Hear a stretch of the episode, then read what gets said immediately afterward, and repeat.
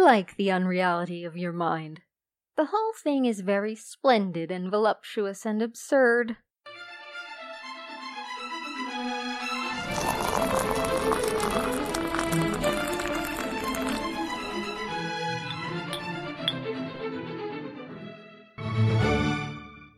Today's episode of History Obscura has been presented by Podgo. Podgo is the easiest way for you and me to monetize our podcasts, providing podcasters with a flat rate for ad space so we always know how much we're going to get when we include an ad from Podgo. Apply today to become a member and immediately be connected with advertisers that fit your audience. That's podgo.co at p-o-d-g-o dot c-o. Tell them History Obscura sent you. Hello and welcome to History Obscura, a place where lycanthropy is nothing to be ashamed of. Perchance did any of you catch the lunar occultation of Mars this evening? Did it make you question your fundamental place in the universe? Excellent. Speaking of questioning oneself, once upon a time, in 1788, Charles Bonnet reported the case of an elderly woman who was preparing a meal in her kitchen when a draft struck her forcefully on the neck, paralyzing her one side as if hit by a stroke. When she regained the ability to speak, she demanded that her daughters dress her in a funeral shroud and place her in her coffin, since she was, she said, dead. The dead woman became agitated and began to scold her friends vigorously for their negligence in not offering her this last service. And as they hesitated even longer, she became extremely impatient and began to press her maid with threats to dress her as a dead person. Eventually, everybody thought it was necessary to dress her like a corpse and to lay her out in order to calm her down. The old lady tried to make herself look as neat as possible, in full view of her friends and family, rearranging tucks and pins, inspecting the seam of her shroud, and expressing dissatisfaction with the whiteness of her linen. In the end, she fell asleep and then was put to bed. Hoping to break her spell, a physician attended her bedside and administered a, to quote, powder of precious stones mixed with opium. Eventually, the woman did awake from her delusional state. However, she continually developed her paroxysm every three months for the rest of her life. During the periods when she thought that she was dead, she talked to people who had long been dead and even preparing dinners for them. The next documented case of this extremely unusual collection of delusions came in 1880. A middle aged woman paid a visit to the French neurologist Jules Cotard, complaining of an unusual predicament. She believed she had no brain, no nerves, no chest, no stomach, no intestines. Mademoiselle X as Cotard dubbed her in his notes, told the physician she was nothing more than a decomposing body. Furthermore, she believed neither God nor Satan existed, and that she had no soul.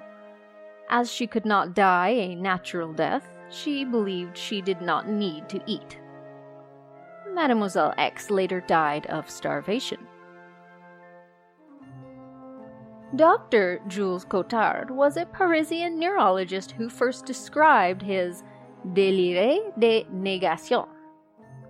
Cotard's syndrome, or Cotard's delusion, as it is called in English, includes varied delusions ranging from the belief that one has lost organs, blood, or other body parts, to believing that one is dead.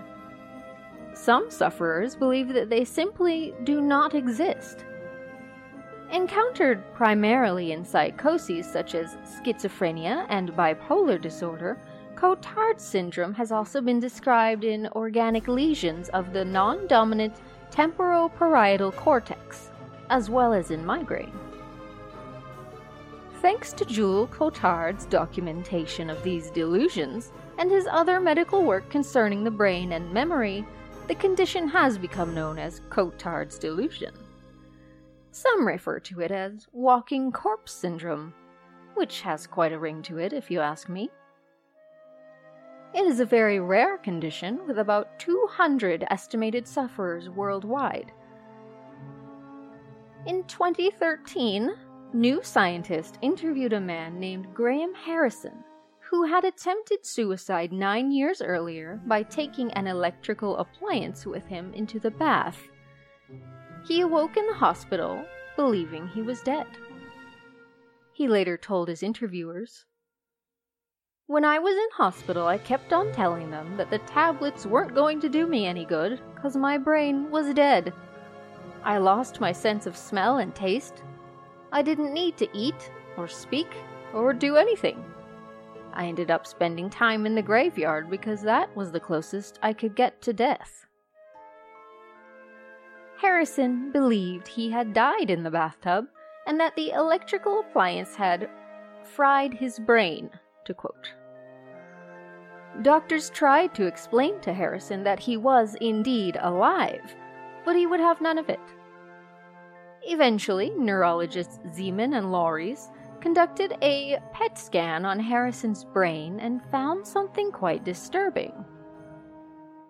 Graham's brain function, said Dr. Laureys, resembles that of someone during anesthesia or sleep. Seeing this pattern in someone who is awake is quite unique to my knowledge. Typically, those suffering from this disease are put on a combination of antidepressants and antipsychotic drugs, although electroconvulsive therapy has also been known to be successful. Except, of course, when you take your toaster in the bath. For Graham, his state of mind bounces back and forth. He likes to sit in the graveyard to feel more himself, but says, The police come and get me, though, and take me home. Another patient, known as Ms. L, was admitted to the psychiatric unit when her family called 911. Ms. L complained that she was dead and that she smelled like rotting flesh. She wanted to be taken to a morgue so that she could be with other dead people.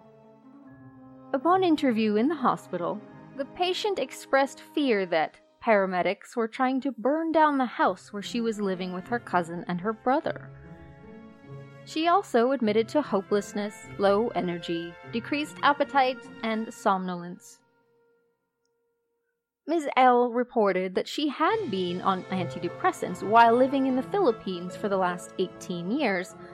Having moved to the United States only a month previously, she could not recall the name or the dosage of her lifelong medication. Ms. L showed improvement in symptoms over a course of a month on 25 milligrams of olanzapine daily, escitalopram of 20 milligrams daily, and lorazepam of 2 milligrams daily. At discharge, she denied nihilistic or paranoid delusions and hallucinations and expressed hopefulness about the future. She also had a desire to participate in psychiatric follow up care Another case study, described in 1996, described the motorcycle accident of a Scotsman whose brain was damaged. The patient's symptoms occurred in the context of more general feelings of unreality and of being dead. In January of 1990, after his discharge from hospital in Edinburgh, his mother took him to South Africa the patient was convinced that he had been taken to hell, which was confirmed by the heat, and that he had died of sepsis following the accident. He also thought he may have died from AIDS, which, coincidentally, he had just read about in a magazine. He thought he had borrowed his mother's spirit to show him around hell and that she was soundly asleep and safe in Scotland.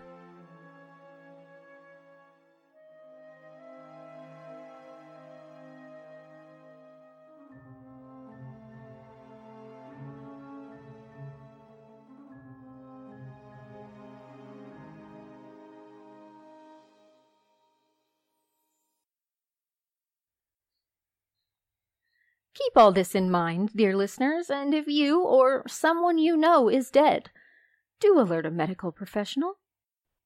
Good night.